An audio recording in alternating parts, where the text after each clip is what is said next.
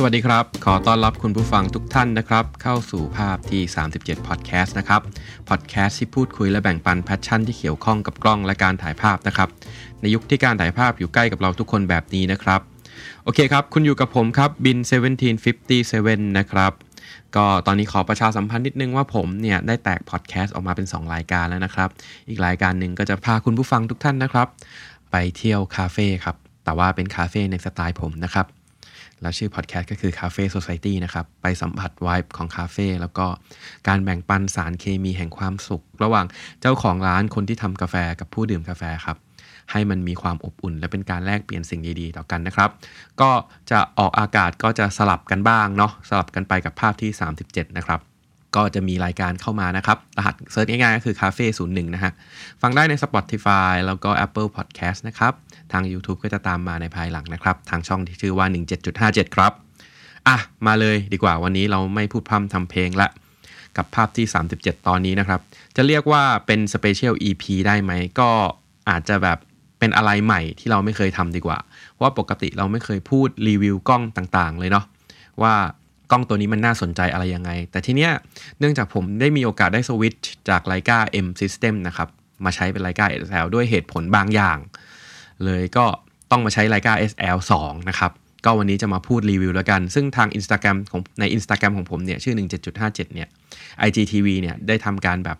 ลงคลิป unboxing ไปแล้วสำหรับตัว SL2 ก็ไปดูในนั้นได้ว่าหน้าตาเป็นยังไงนะครับ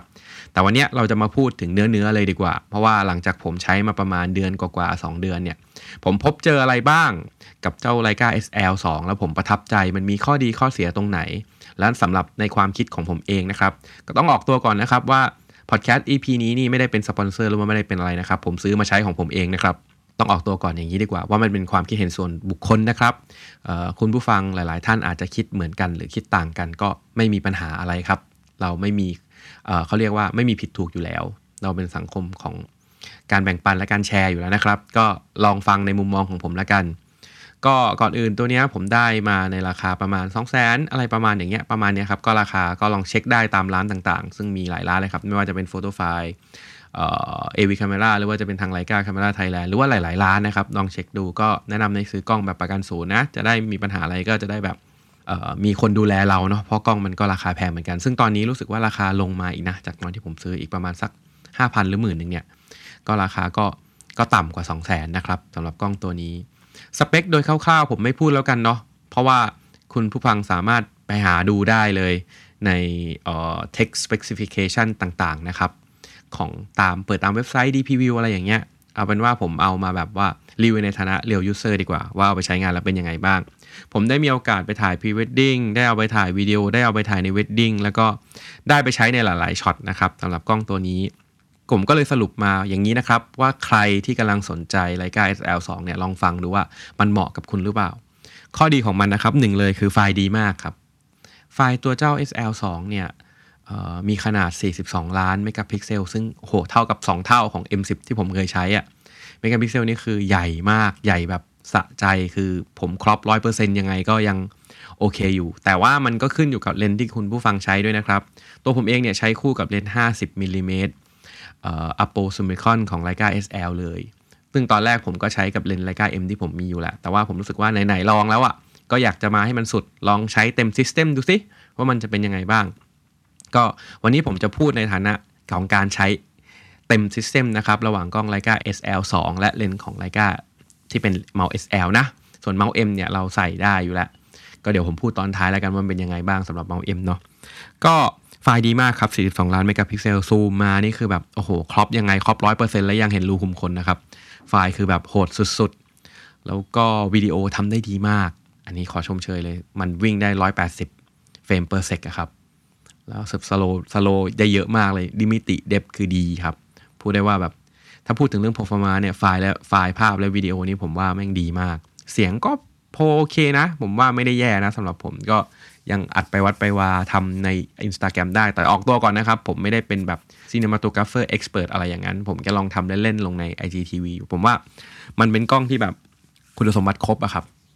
เออ ไฟล์ดี ถ่ายวิดีโอดี แล้วก็แบบ เออ มันก็แบบโอเคเลยอะอันที่สองก็คือสีสวยมากตามสไตล์ Leica ครับ ไม่ผิดหวังเลยหนึ่งข้อที่เป็นเอกลักษณ์ที่สำคัญของ Leica ณเวลานี้หรือว่าณปัจจุบันนี้เท่าที่ผมลองใช้กับแบรนด์ยี่ห้ออื่นๆนะ ไม่ว่าจะ Nikon เอ่อ Canon หรือว่าแบบ หลาย ๆ ยี่ห้อ Olympus Fuji เอยอะไรพวกเนี้ยผมก็ได้มีโอกาสได้ลองใช้มาบ้าง แต่ถามว่ามันดีสุดไหมอะไรอย่างงี้สุดไหมผมก็คงจะพูดไม่ได้ว่าดีสุดหรือว่าไม่สุดเอาเป็นว่า ถ้าในความชอบส่วนตัวผมชอบสุด เพราะสีมันมีการ render ที่ค่อนข้างจะแบบธรรมชาติทำได้ดีมาก ๆ เลยครับ ผมต้องผมต้องแบบต้องพูดเลยว่าไลกา SL เนี่ย เป็นกล้องตัวหนึ่งที่มีสีดีมาก ถ้าใช้กับเลนของไลกาอโปนะอโป SL 2นะคือแบบสุดยอดเลย ผมว่าผมว่าแบบผมประทับใจนะแบบ รู้สึกถึงการเปลี่ยนแปลงอย่างเห็นได้ชัดจากการสวิตช์มาจากไลกา M10 ไปจนถึงไลกา SL 2 ครับ ข้อที่3นะครับช่องมองภาพสบายตามาก แล้วก็ทำงานค่อนข้างไวเอออีกเรื่องหนึ่งผมต้องยอมรับว่าช่องมองภาพเนี่ยสว่างสวยมากก่อนหน้านี้ผมไปซื้อ S1 มาใช้ ซึ่ง S1 เนี่ยดีที่สุดในท้องตลาดแหละ Panasonic S1 นะครับ ช่องมองภาพคือดีที่สุดแล้ว ซึ่งผมรู้สึกว่า เออ SL ก็ไม่ต่างกับ Panasonic S1 เท่าไหร่ มองแล้วสบายตาครับ โฟกัสง่าย ระบบทุกอย่างคุ้มง่าย จอคือแบบคุ้มง่าย และยิ่งผมมาจากวัฒนธรรมของไลกาอย่างเงี้ย มันจะมีความง่ายหรือว่าความซิลเปิลของเมนู เมนูจะน้อยๆ ไม่เยอะ ปุ่มน้อยๆ ครับ แล้วก็มีจอยสติ๊ก การวางปุ่ม shortcut ต่างๆ ที่มีมาให้เนี่ย ว่าพวก hotkey อะไรพวกเนี้ยโอ้โห hotkey ศัพท์โบราณมากเนาะ shortcut ก็วางมาได้เหมาะมือมากเลย เออเรียกว่าแบบว่า ไม่ได้ลำบากครับสำหรับการที่เราจะตั้งแบบ shortcut key เป็นตรงนั้นปุ่มนั้นไว้ทำนี้ ปุ่มนี้ไว้ทำนั้นคอสต u มฟัง c t ชันเหรอเขาเรียกไม่รู้ระดับศัพท์ของกล้องเขาเรียกว่ายังไงไม่รู้ แต่ว่าเอาเป็นว่าเป็นปุ่มเหมือนแบบฟังก์ชันเป็น CM เป็นคอสต u ม C1 C2 อะไรอย่างเงี้ยประมาณอย่างเงี้ยวางได้ดีครับ วางได้ดี แล้วก็ตัวจอก็ดีสู้แสงอาทิตย์ได้ดี แล้วก็ตัวหมายถึงจอหลังนะ ไม่ใช่จอในช่องมภาพเพราะในช่องมภาพพูดจบแล้วว่า EVF ดีมาก ผมว่าดีที่สุดเท่าที่ผมเคยลองมานะ ก็กว่ายี่ห้ออื่น ๆ หรือว่ารุ่นอื่น ๆ ที่ความละเอียดอาจจะต่ำกว่า อันนี้ลองไปดูสเปคได้เพราะว่าความละเอียดจอมันค่อนข้างจะสูงเหมือนกัน แต่ทั้งนี้ดีไม่ดีชอบไม่ชอบเนี่ยขึ้นอยู่ความชอบส่วนบุคคลนะครับ แล้วก็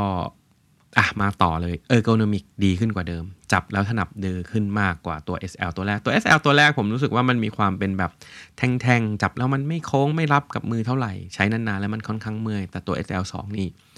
ผมว่า ตอบโจทย์เลย build quality นี่ไม่ต้องพูดถึงครับไลกาทำดีอยู่แล้ว วัสดุอุปกรณ์ build quality ไม่รู้สึกถึงความแบบพลาสติกหรือว่าอะไรอย่างเงี้ยอันนี้ผมหมายถึงตัวกระบอกเลนส์ด้วยนะ กระบอกเลนส์เลนส์ก็โอเค ผมได้มีโอกาสแบบละลุยละอองน้ำอะไรอย่างนี้มาบ้างแบบผมว่าโอ้มันมี seal waterproof แล้วก็ทำงานได้ดีนะ ทั้งส่วนของกล้องและเลนส์ ergonomic ของเลนส์ก็ ถ้าเป็นเลนส์ตระกูล ที่เป็น f2 เป็น APO อย่างเงี้ย35 50 75เนี่ยตัว90อย่างเงี้ยตัวแบบไล่ๆกันหมดเลย ผมชอบนะ รหัสตัวถึงแม้ตัวมันจะใหญ่กว่าไอ Leica M พอสมควรเถอะแต่มันก็ไม่ได้ใหญ่มากถึงขั้นขนาดที่จะพก แล้วตัวเลนส์50มิลลิเมตรตัว APO F2 เนี่ยพอใส่กับกล้องแล้วมันทำงานผสานกันด้วยระบบกันสั่นนี่คือแบบสุดยอดมากครับ เราแบบบางทีเรารู้สึกว่าแบบเฮ้ยเราไม่จำเป็นต้องใช้ 1.4 หรือว่า F 1.0 Noctilux เลยอะ กันสั่นมันก็ช่วยได้หลาย stop แล้วก็ผมว่าโอเคเลยอะ่ะเป็นชุดที่แบบ ผมว่าอยู่นะสำหรับผมถ้าผมใช้ SL นะ ผมคงไม่ซื้อ 51.4 Apple สมิลักแล้วครับ เพราะว่าตัวมันใหญ่ แต่ถามว่ามันดีกว่าไหมผมเคยได้ลองใช้ดีกว่ามาก ก็ดีกว่านะ ยังเห็นได้ชัด แต่ว่าความความหน้าชัดหลังเบอร์ด้านหลังก็อาจจะแบบทำได้ดีกว่า แต่ว่า ผมว่าถ้าเอาความสะดวกในการใช้งานเนี่ย50 f2 Apple เนี่ยกำลังดี แล้วก็ถ้าเราเราได้ใช้ฟังก์ชันการสั่นถ่ายวิดีโอถ่ายสโลถ่ายอะไรพวกนี้โอ้โหแม่งคือแบบต้องยอมรับเลยว่าดีมากๆเลยในคลาสนะครับ แต่ทั้งทั้งถ้าทั้งชุดบวกเลนส์ก็จะเจ็บเจ็บอ้วกๆหน่อยก็จะอยู่ประมาณราวๆแบบสามสามแสนห้าบวกลบอะไรอย่างเงี้ยฮะแต่ก็แต่ก็โอเคนะ ผมว่าเลนส์ในราคา เพราะว่าถ้าสมมติว่าเป็น Leica M เราจะต้องซื้อเลนส์ APO-Summicron ของ Leica M เนี่ยอย่างน้อยคุณต้องมี 2 0 0 0 0 0 up 2 5 0 0 0 ของใหม่นะ ซึ่งมันก็ราคาค่อนข้างดุเดือด แต่ถ้าเป็นตัว APO SL เนี่ย มันก็จะราคาแค่ประมาณแสนห้าก็จะถูก แล้วมีระบบกันสั่น auto focus ด้วย ระบบ auto focus ของกล้องทำได้ไม่แย่ครับ แต่ก็ไม่ได้เร็วมาก จะมีเอ๋อเอ๋อบ้างในช่วงที่แบบแสงน้อย แต่ผมคิดว่าถ้าเขา up firmware น่าจะดีขึ้นกว่านี้ แบบบางทีมันพลาดแบบง่าย ๆ แบบ แบบมันพลาดง่ายๆนี่มันไม่ใช่หมายความว่า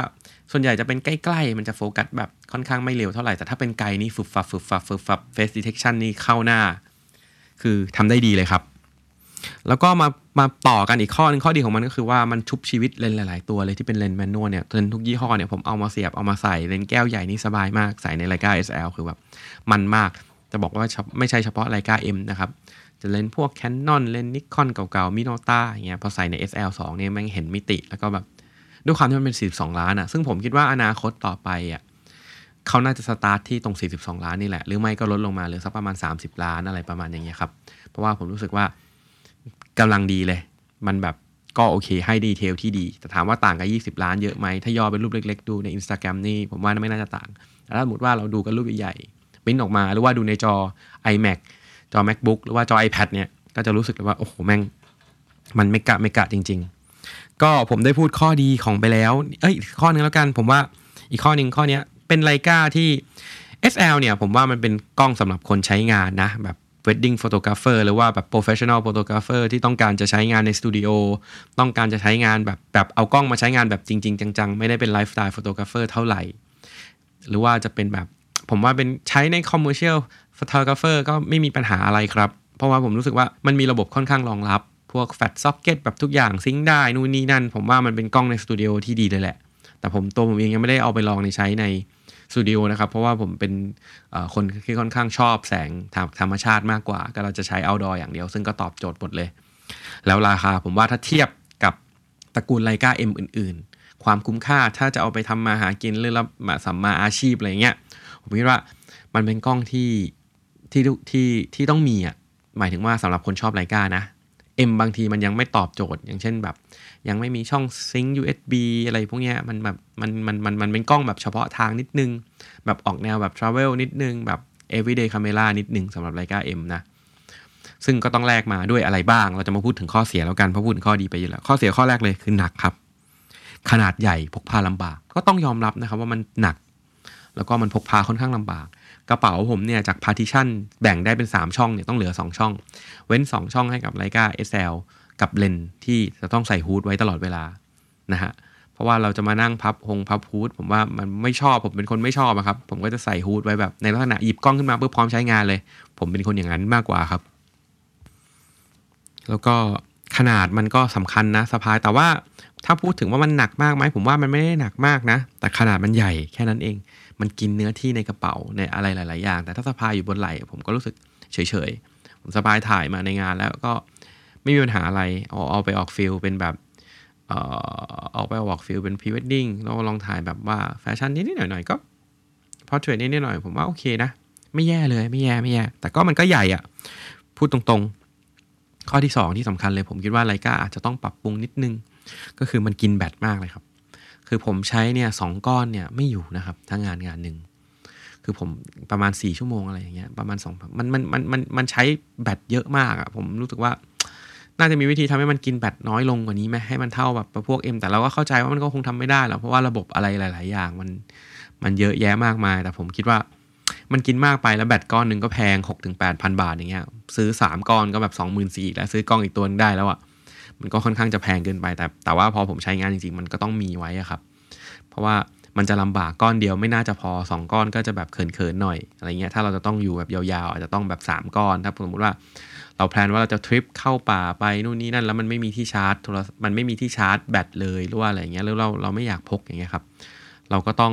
เป็นทางเลือกเดียวครับ ก็ต้องซื้อแบตสำรองไป เพราะว่าบางทริปเนี่ยถ้าเป็น Leica M เมื่อก่อนเนี่ยถ้าผมไปที่ญี่ปุ่นสักสามสี่วันอะไรเงี้ยผมไม่พกที่ชาร์จเลยนะ ผมเอาไปแค่แบตสามก้อนอย่างเงี้ยก็คืออยู่แล้ว มันไม่หมดหรอกวันละก้อนอะมันก็ถ่ายถ่ายถ่ายถ่ายถ่ายไปเรื่อยๆ แต่เข้าใจได้ครับว่า SL ก็ต้องใช้ไฟเยอะทั้งถ่ายวิดีโอกันสั่นระบบของเลนอะไรอย่างเงี้ยมันก็เข้าใจได้แต่แบบเยอะกว่านี้นิดนึงได้ไหมอะไหนๆก็เพิ่มแบตแล้วอะไรอย่างเงี้ยอืมแล้วก็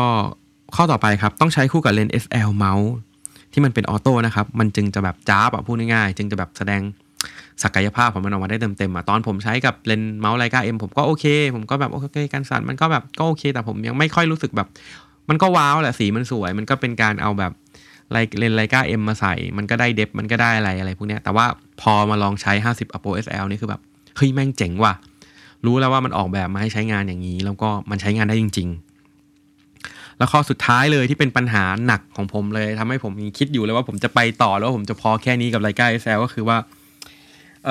เนื่องจากไฟล์ RAW รูปหนึ่งของไลกาเอ l เนี่ยมันหนักประมาณเกือบ 90 เมกถึง 100 เมกอะครับ 80ถึง100 เมกะไบต์คือแบบ หนักมากนะ คุณคิดดูดิ 10 รูปแม่งก็กิกนึงแหละและแรมของเราไม่ว่า device ที่ผมเคยใช้ในในการที่ในการที่จะแบบว่าไปที่ต่างๆอย่างเงี้ยผมไม่ค่อยพก MacBook ไม่ค่อยอะไรอย่างเงี้ยครับ ผมก็จะเอาแต่ iPad Pro ไป มันไม่พออะพูดตรงๆ iPad Pro แม่ง process ไฟล์ RAW ไม่ไหว ต้องใช้วิธีการนี้ก็คือการถ่าย JPEG ไว้กับรอแล้วรอก็ค่อยเอากลับมาเสียบกับ iMac iMac ยังแบบอ่องๆเลยอะบางทีอะคือแบบมันแบบไฟล์มันใหญ่มากอะแล้วถ้าผมคำนวณว่าถ้าผมจะต้องเปลี่ยน คือถ้าสมมติว่าซื้อ SL แล้วอยากใช้ให้มันเนี่ย ผมว่าต้องมี iPad ที่มีความจุหนักเยอะนิดนึง แล้วก็ที่สำคัญก็คือว่า อคอมก็อาจจะต้องแรงนิดนึงด้วย คือมันทำให้เราต้องเสียเงินเพิ่มอีกประมาณแสนกว่าบาทในการที่จะอัพ device ทั้งหมด เพื่อให้สามารถ support และใช้งานไลกา SL ได้เต็มประสิทธิภาพนะครับ